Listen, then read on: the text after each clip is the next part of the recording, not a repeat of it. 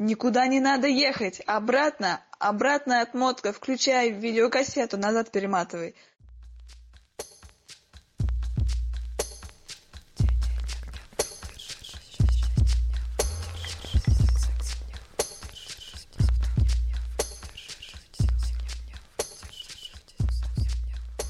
С вами подкаст «Но вы держитесь». И мы, Света Шедина и... Алексей Иванов. Мы уже забыли, как писать подкасты далеко друг от друга сидя, но вот случай снова нам помог вспомнить это. Нам предоставился такой невероятный случай.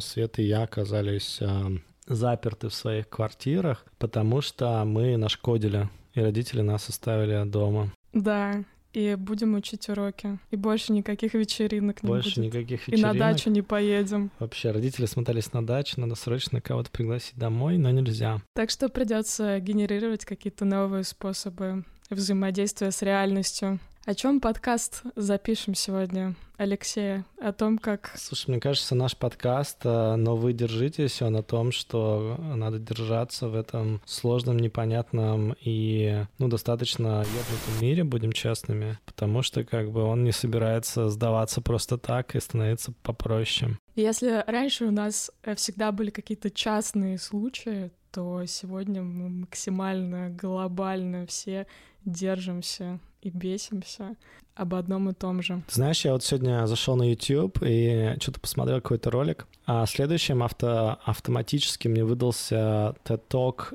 Билла Гейтса 2015 года, где он рассказывал, что мы не готовы к следующей эпидемии. И он там рассказал какие-то инсайты по поводу Эболы и других всяких вирусов. И ты прямо его смотришь и такой, думаешь, господи, чувак же вообще все понимал. Да, 5 лет назад. А потом я такой, надо посмотреть комментарии. Во-первых, с комментариев я узнал несколько вещей. Первое, большинству людей этот ролик подсовывается сейчас автоматом. То есть, условно, ты смотришь что-нибудь, и тебе такое, посмотри вот это следующее. Второе, что там люди начинают элегантно шутить.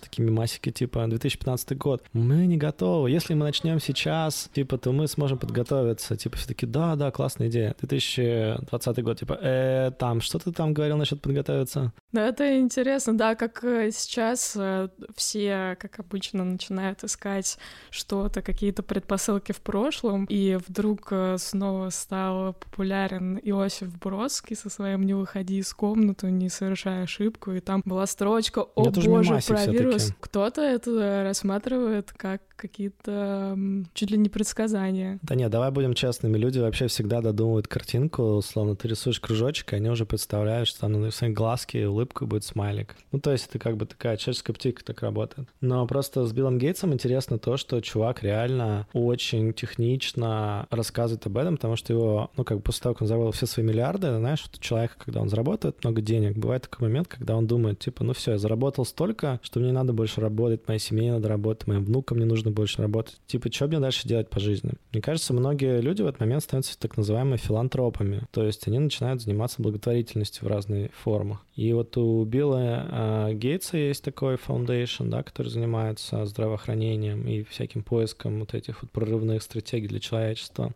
У Цукерберга есть фаундейшн с его женой.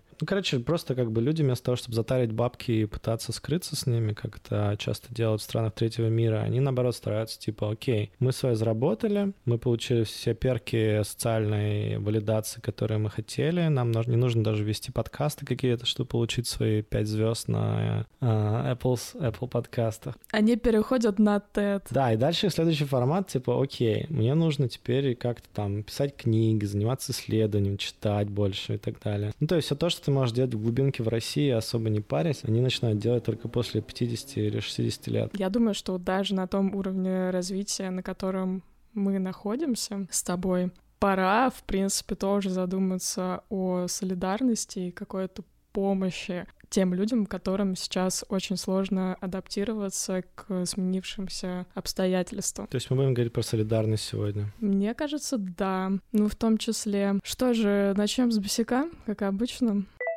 Привет.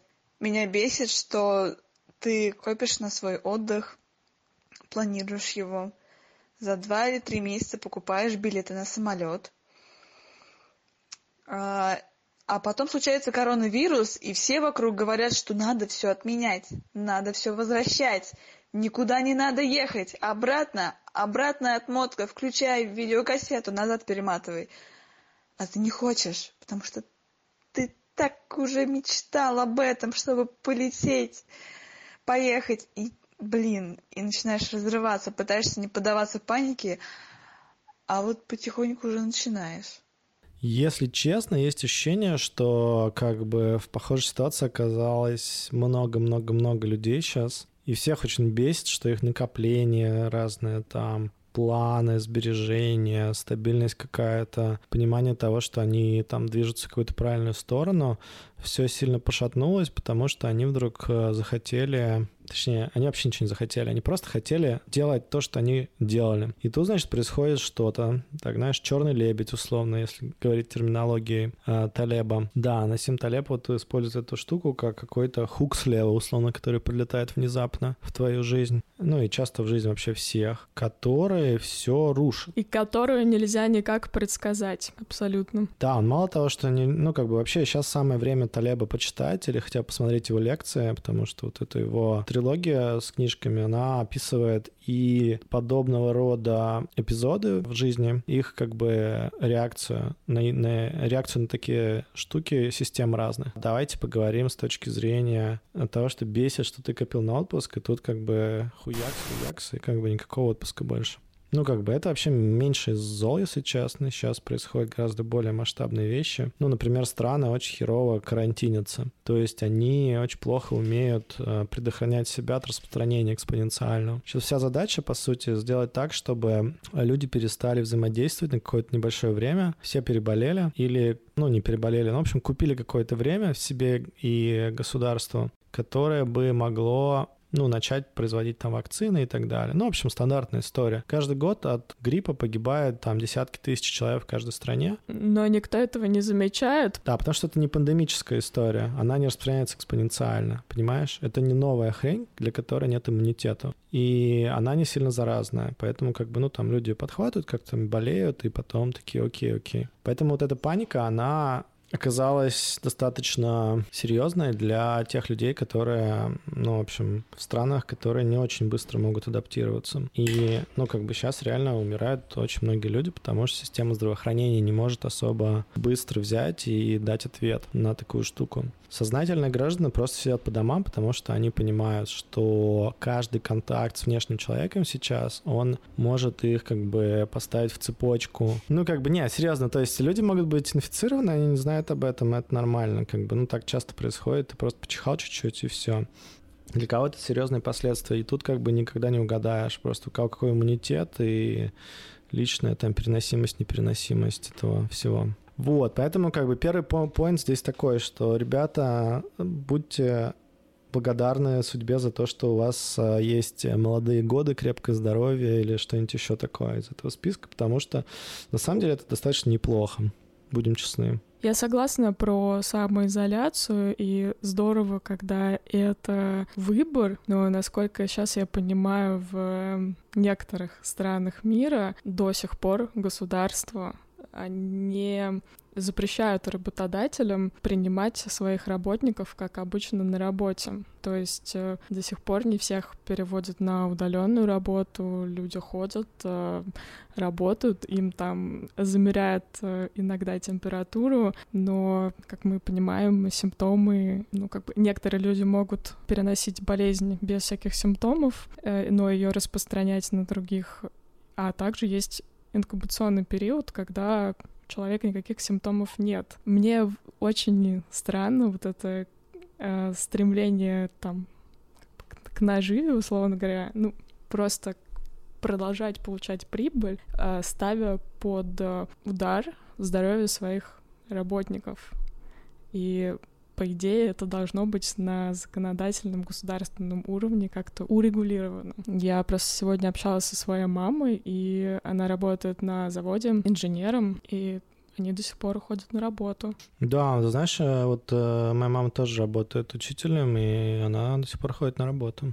При том, что посещение в школе, по-моему, не то чтобы ограничили, а такие типа кто-то хочет, если тот ходит в школу, кто-то не хочет, кто-то не ходит. То есть нет такого, что все не ходят в школу, да? Ну да, похоже.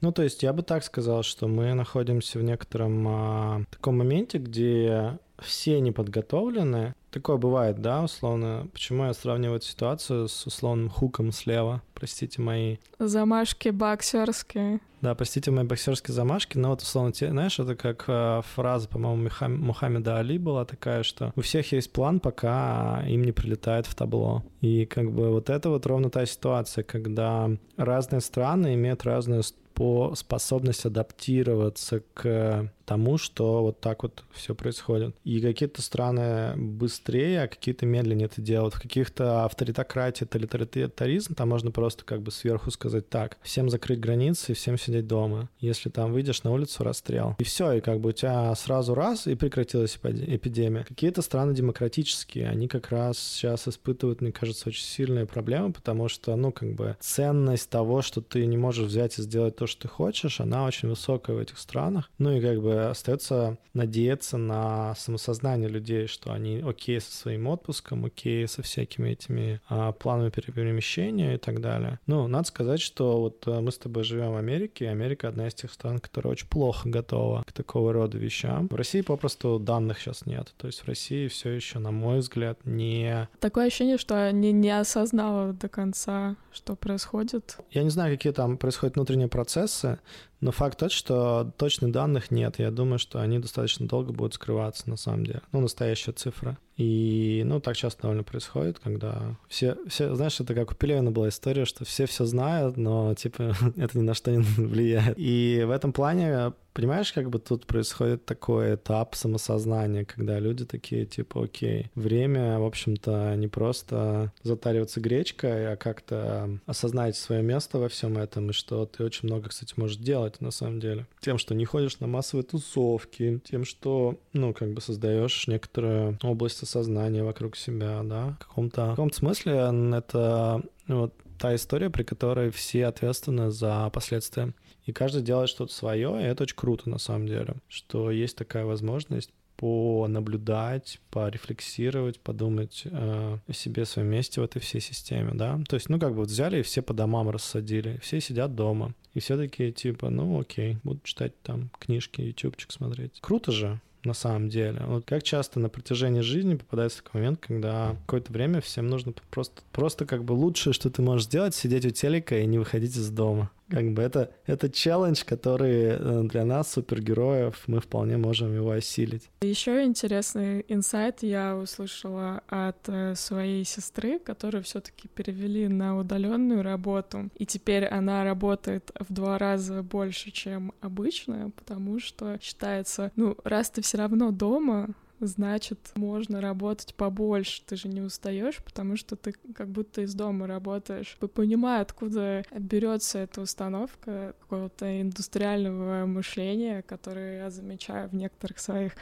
старших родственников, когда рассказываешь им про свою работу, что некоторые вещи ты делаешь из дома, они всегда смотрят с недоверием, даже с какой-то жалостью, что ли, что ты не ходишь по-настоящему на какую-то настоящую работу. И даже если там получаешь много денег, больше, чем они все равно это не понимают и не принимают. И то есть, получается, нужно перестраивать понимание, что такое работа, когда она переносится из какого-то учреждения, где она всегда была, в пространство твое личное, твоего личного дома, которое как будто бы для него не предназначено. Ты много писала по этому поводу там, уже статей за эту неделю, проводил митапы и так далее.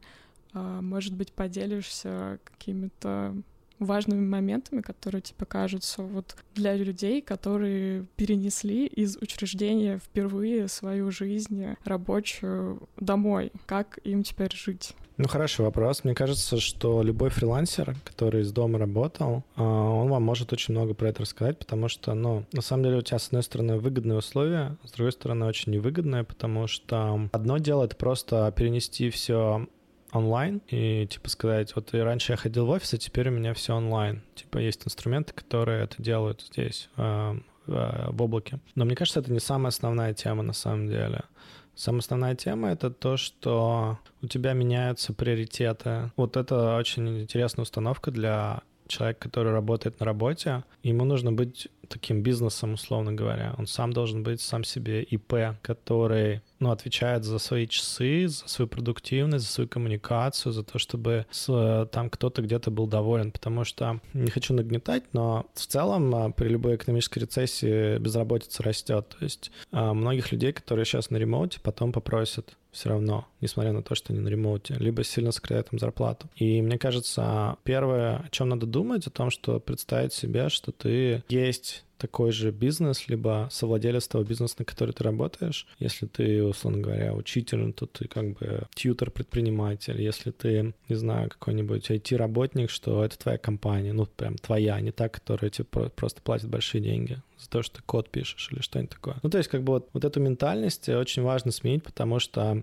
переход на удаленку, он же не просто переход из офиса на дом, это как бы переход из модели наемного рабочего где-то, который где-то куда-то ходит и делает что-то для всеобщего блага, в роль человека, который работает сам на себя, по сути, из дома. И как бы нам не хотелось, но этот переход здесь имеет место. То есть это такое очень... Я прям реально думаю, что очень многие люди перепридумывают свои карьеры после этого сдвига. Это первое. Второе — это, появляются новые формы, так сказать, гражданской ответственности, солидарности и так далее. Потому что люди приходят в офис, они там общаются, что-то как-то тут можно где-то подойти к кому-то, там можно что-то поделать вместе, здесь можно какую-нибудь штуку замутить. В общем, есть понятные какие-то истории, которые можно по-быстрому сделать, потому что просто люди в доступности находятся. Ты не просто можешь их там по плечу потрогать, поговорить, ты еще можешь читать их реакцию, можешь понять, когда они тебе, условно говоря, не то что врут, а, допустим, говорят, что типа да-да-да, а на самом деле ты такой, походу, нет вообще ни разу. Короче, какое-то большое количество вещей происходит, большое количество переходов, и поэтому часть того, о чем мы говорим, это типа как поддерживать социальные связи через удаленные средства, то есть как сделать зум-метап для людей, как провести медитацию, может быть, для своих, как правильно завернуть вопрос в чате так, чтобы всем было понятно из одного сообщения, типа проблему, твой способ думать и предлагаемое решение, и коммитмент, о котором ты просишь. То есть просто, на мой взгляд, это усложняет все, на самом деле. Упрощает с точки зрения того, что не надо ездить на работу, но усложняет все с точки зрения того, что ты не можешь просто на каникулы выйти сейчас, условно. Смотреть сериалы в свободное время, делая работу левой пяткой. То есть тут как раз очень интересный переход. И, знаешь, есть тут в долине очень популярная фраза такая, по-моему, от CEO Netflix, от гендиректора Netflix пришла, что если представить себе, что свобода — это медаль, то на обратной стороне свободы будет обязательство. То есть ты не можешь эту медаль взять только с одной стороной. И тут то же самое. То есть как бы переход на удаленку — это много обязательств. У меня есть ощущение, что многие люди не готовы к тому, чтобы вторую часть медали увидеть сейчас. И в этом экономическая, может быть, для них опасность долгосрочная на самом деле. Что ты думаешь, классно, буду работать из дома. Потом оказывается, что тебе надо работать больше часов, или у тебя меньше границ, или от тебя ждут большего, или ты недостаточно классно коммуницируешь, поэтому тебя недостаточно хорошо слышат другие, и они делают какие-то выводы. В общем, такая всякая хрень, которая связана с коммуникацией ремоутли. Там, условно, ты и я, мы с тобой очень сильно научены это все фиксировать, просто потому что ты работаешь с русскоязычной аудиторией, я работаю с русскоязычной аудиторией, у нас есть каналы, сообщества, разные чатики и, в общем, это все. И в том числе ты работаешь с американцами, ты работаешь с американским рынком, и я то же самое. И мы находимся здесь. То есть у нас есть адаптации в одну сторону и в другую. Поэтому, мне кажется, у нас с тобой мало что поменяется, кроме того, что мы просто более продуктивно станем. Но я при этом вижу вокруг очень много людей, для которых это впервые, да. Это юристы, которые вынуждены перейти в такой режим и работать с домом. Да, ощущение потерянного рая.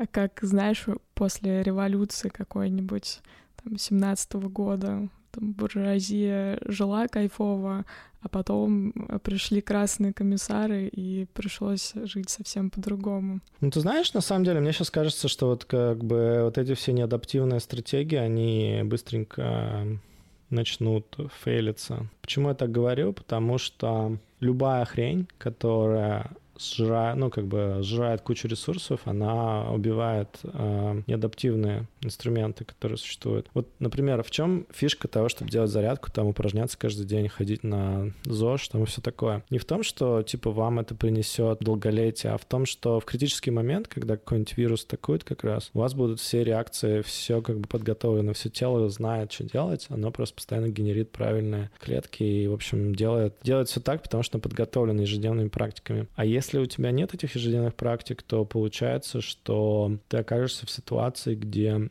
для тебя это большой удар, да, ты становишься хрупким. Это вот про Талеба, если вспоминать. Не то, что надо быть как бы твердым каким-то, а надо быть антихрупким, да. Вот антихрупкость — это теория у Талеба про то, как делать адаптивные системы и адаптивно думать о твоей реакции. То есть, например, ты диджеял в клубах, а теперь раз — и все на карантине, и не особо ходят в клубы, и вообще ты такой, блин, что я делаю? И, ну, если ты попробуешь быть просто диджеем, продолжать, то, скорее всего, ты окажешься среди десятков тысяч диджеев, которые просто в онлайне что-то пытаются делать. Может быть, тебе имеет смысл посмотреть на какие-то другие сильные, слабые стороны и что попробовать поделать. В общем, эта история, она про то, что многие вещи сейчас просто как атовизмы немножечко уйдут, а новые вещи возникнут. И, знаешь, в контексте этого разговора, мне кажется, нужно не за проебанный отпуск переживать, а за то, что ты можешь не собраться и не придумать себе вот эту новую штуку, которая для тебя будет следующим большим шагом. Ну и найти в себе силы не отрицать реальность, а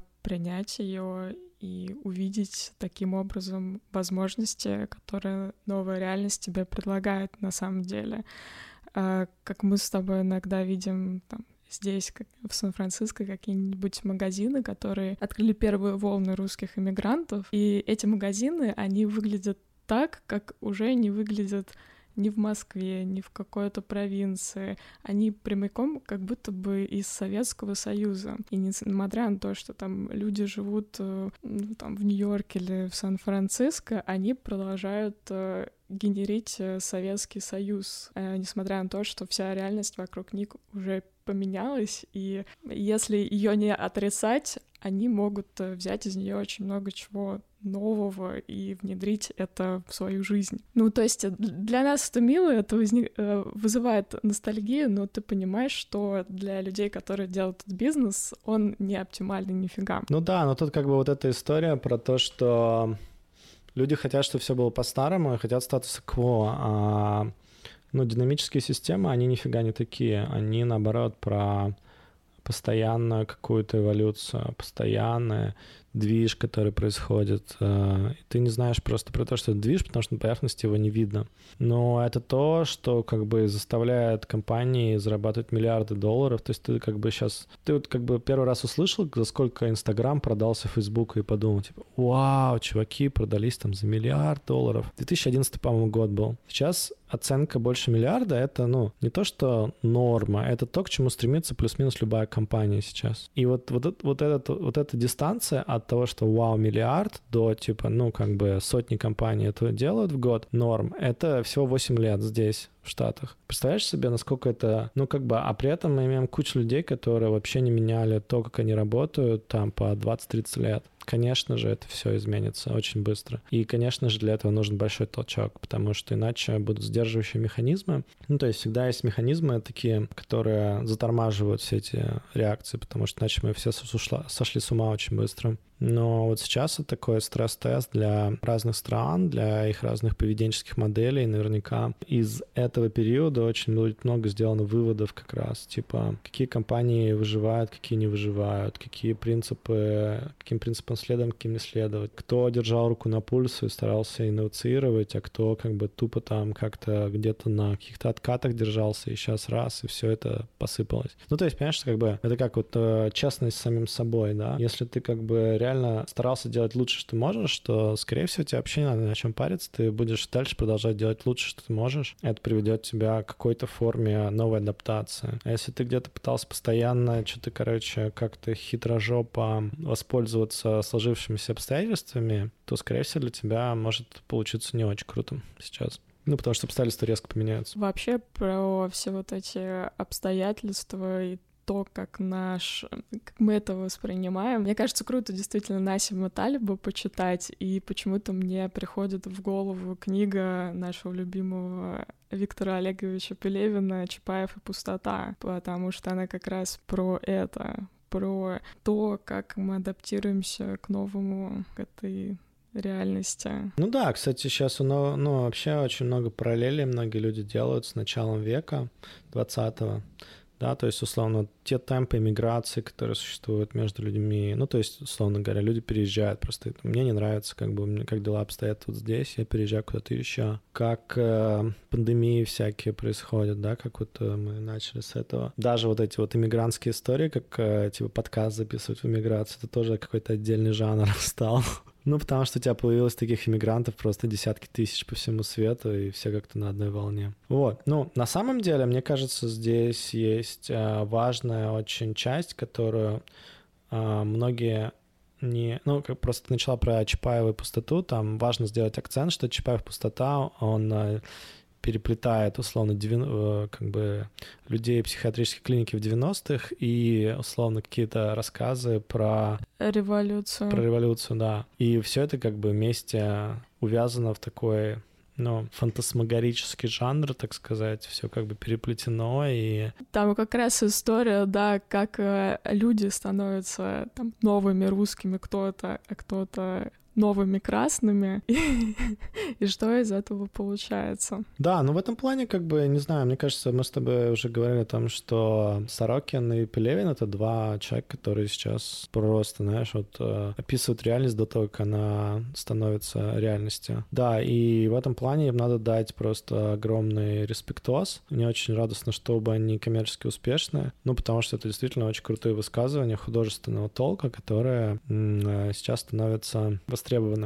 Просто на этот счет, раз уж мы начали говорить про искусство, у меня почему-то возникло ощущение, что мы в целом... Ну, не знаю, у меня было давно уже ощущение, особенно здесь, в Штатах, что искусство, оно как-то вот должно просто перейти в новую форму. Потому что музеи просто выпрашивают деньги, донейшн. То есть я могу за карточку годовую купить в музей за те деньги, за которые мне стоит почти сходить туда 2 раза. Понятное дело, что они там живут на какие-то донейшны и так далее. А сейчас они просто тупо взяли и закрылись. Ну, ты понимаешь, да? И это тоже такие неадаптивные формы. Но при этом все это искусство доступно онлайн, и наверняка сейчас появится профессия типа тургида, по онлайн-музеям. И, может быть, какой-нибудь балетмейстер, который будет рассказывать про балеты Большого театра онлайн, комментировать их, балетный комментатор. Ну да, или вот, например, треники. Треники онлайн. Вот, например, считается, что надо с тренером заниматься в зале. Я занимаюсь с усатым рыжим Эндрю теперь, потому что зал закрылся. Да, вот у тебя он на экране. Вот, и примерно так же усатый рыжий Эндрю, и есть теперь новая профессия, может быть, какой-нибудь инструктор по там чему-нибудь, который там лично тебя по зуму тренирует и говорит тебе, что делать. Ты в наушничках просто... Не зря же у тебя беспроводные наушники появились вот последние несколько лет, правильно? Надо их использовать для тренировочек. Вот ты думал, это случайно так технологии совпали? А совпадение? Не думаю.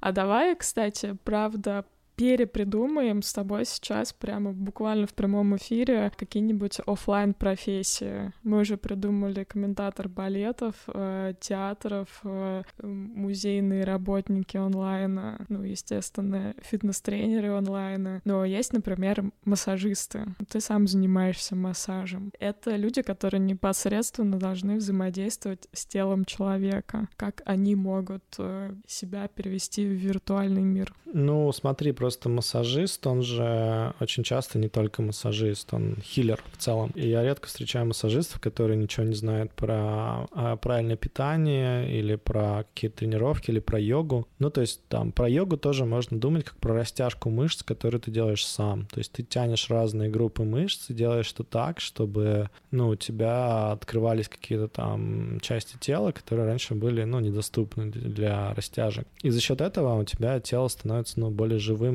эластичным, подвижным и так далее. И примерно так же можно думать про массажистов. То есть, да, им по умолчанию нужно было кого-то трогать, но это не значит, что они какой-то формой целительства не могут заниматься. Во-первых. Во-вторых, есть такая вещь, как самомассаж. То есть, если подумать, многие массажисты же как-то должны себя массажировать, не только же ходить к другим массажистам. Но это нормальная история, то есть можно отмассажировать все самому, если понимаете там свою анатомию и как бы где у тебя какие мышцы. Но можно делать какие-то разминки, можно просто тянуть себя, можно как-то мять себя и так далее. Ну да, и тоже показывать другим людям, как им себя массажировать. Я, например, иногда смотрю, если я хочу помассажировать как-то себя, размять мышцы или своего мужа, увлекаюсь этими чуваками. Фраза «я хочу помассажировать себя» звучит, конечно, очень смешно. Ну, в смысле? В контексте того, что все сидят дома. Я сижу дома, и сегодня я хочу помассажировать сама себя. Ну, я, например, всегда чувствую напряжение, если какой-то у меня стресс в челюсти. В мышцах челюсти. И если там поглубже залезть и хорошенько промассажировать, я прям чувствую, как меня отпускает. Но это я узнала через онлайн-курс, например, что как правильно это делать. Ну, короче, смотри, во-первых, мне кажется, что вот эти все вещи про дистанцирование социальное, они же нужны только короткое время. Если мы успешно ими воспользуемся, то дальше они не нужны. Пока, например... Можно сделать себе сайт или портфолио, подумать об этом. То, до чего всегда не доходят руки, не хватает времени. Просто написать о себе, например, перепридумать свои услуги какие-нибудь. А знаешь еще какая классная тема? От того, что мы все сидим и ограничились от остального мира, мы стали еще ближе к своим близким. Для многих это становится, мне кажется, проблемой. Из-за того, что вот постоянно вы общаетесь, третесь, возможно, это тоже такой способ новый как-то эти отношения перепридумать. Я сижу сейчас на карантине со своим мужем. Мы поделили пространство, естественно, рабочее, для того, чтобы друг другу не мешать, но нас это вдохновило на развитие отношений, какие-то новые поискать способы взаимодействия. И мы нашли очень интересную игру ролевую, которая может... Я расскажу, может быть, кому-то тоже понравится.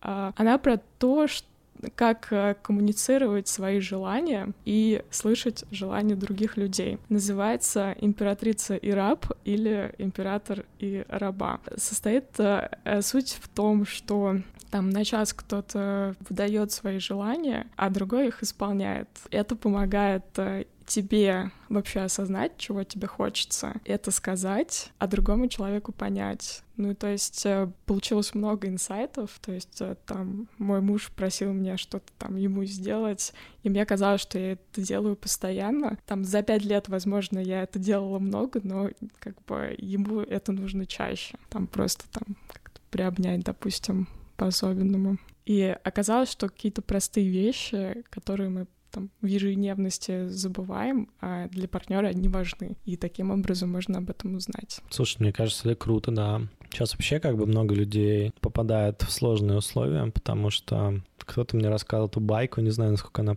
правдивая, про то, что количество разводов после того, как в Китае закончился карантин, сильно выросло. А я тоже не знаю, я не видела статистику, но я слышала этот заголовок тоже, да. Ну, типа, знаешь, какие-то такие неочевидные вещи, да, у кого-то дети будут рождаться спустя 9 месяцев, а у кого-то, наоборот, там, типа, расстраиваются отношения, и все из-за того, что, ну, как бы мы вынуждены тереться друг об друга, так сказать, эмоционально, психологически и физически довольно сильно в карантине. Но, возможно, такая концентрация кому-то подскажет, что, может быть, уже хватит тереться, а кому-то подскажет, что надо что-то поменять, а кому-то скажет: классно, трёмся дальше. Звучит как очень хорошая реклама для какого-то сервиса знакомств, для разведённых. Трёмся дальше. Да. Трёмся дальше, да. Типа у вас не получилось пару раз, но ничего, еще. Все впереди. Не переживай, бро. Мне каждый день присылают на почту приглашение в какое-то приложение знакомств для русских в Америке. Мне так страшно туда заходить. Я тут с утра давал короче, прогон для Epic Growth конференции. Мы с ними делали прогон презы, который я хочу как-то сделать в такую каноническую презентацию про то, что такое Пончик Ньюз, и вот этот вот смесь, весь мой пиздеж про адаптивные стратегии. Я все людям говорю, адаптивные стратегии, все таки на меня смотрят, типа, что ты имеешь в виду? Я просто рассказывая, понял, насколько легко мне это все дается с точки зрения просто с точки А в точку Б, с точки Б в точку С, поэтому там делай там Д. Когда люди слушают, они такие, типа, вау, звучит интересно, но я не понял переходов. И вот эта тема меня немножко, как сказать, заставила задуматься, потому что, ну, какие-то вещи бывают для тебя очевидны, то есть ты видишь взаимосвязь, ты такой, типа, ну, блин, это же obvious, а для других это нужно какое-то, ну, там, время для того, чтобы это понять. Ну, например, вот для меня obvious было, что... Очевидно. Удаленная работа — это будущее. Да, очевидно, что удаленная работа — это будущее. А для многих людей, типа, да не, ну как бы, как же можно заменить, типа, офисную работу? А сейчас все вынуждены просто это тестировать. И я уверен, что даже люди, которые привилегированы, которые, типа, ну, белые воротнички, они выйдут, и они такие, типа, у меня произошло много изменений за этот карантин, и я не готов больше к таким, ну, там, каким-то историям. Эмоциональное и физическое насилие. Просто все немножечко будут сами по себе чуть больше, и баланс куда-то перейдет постепенно сил, на мой вкус. Это первое. Второе, то, что ты понимаешь, что если ты занимаешься в своей жизни собой, инновациями, в работе следишь за топовыми достижениями своей индустрии, то у тебя все будет классно, независимо от кризиса. В кризисе проигрывают обычно люди, которые, ну, наименее адаптивны, то есть в их системе ценностей нет необходимости, там, условно говоря, напрягаться, чтобы, там, держать руку на пульсе или понимать, там, как какие-то вещи увязываются или прогнозировать. Ну, то есть, как бы, стрессовать они не любят. Вот люди, которые, знаешь, как стрекоза и муравей, про которых мы говорили, люди, которые окажутся сейчас в самых независливых ситуациях, они, к сожалению, это стрекозы. У муравьев тоже, смотря на каких условиях они работали. Если они, там, знаешь, как больше всех в колхозе работала лошадь, но председателем она так и не стала. То есть, если это был муравей-лошадь, скорее всего, у него тоже будет все не очень хорошо. Мне кажется, одну вещь зато ты упустила, это то, что как бы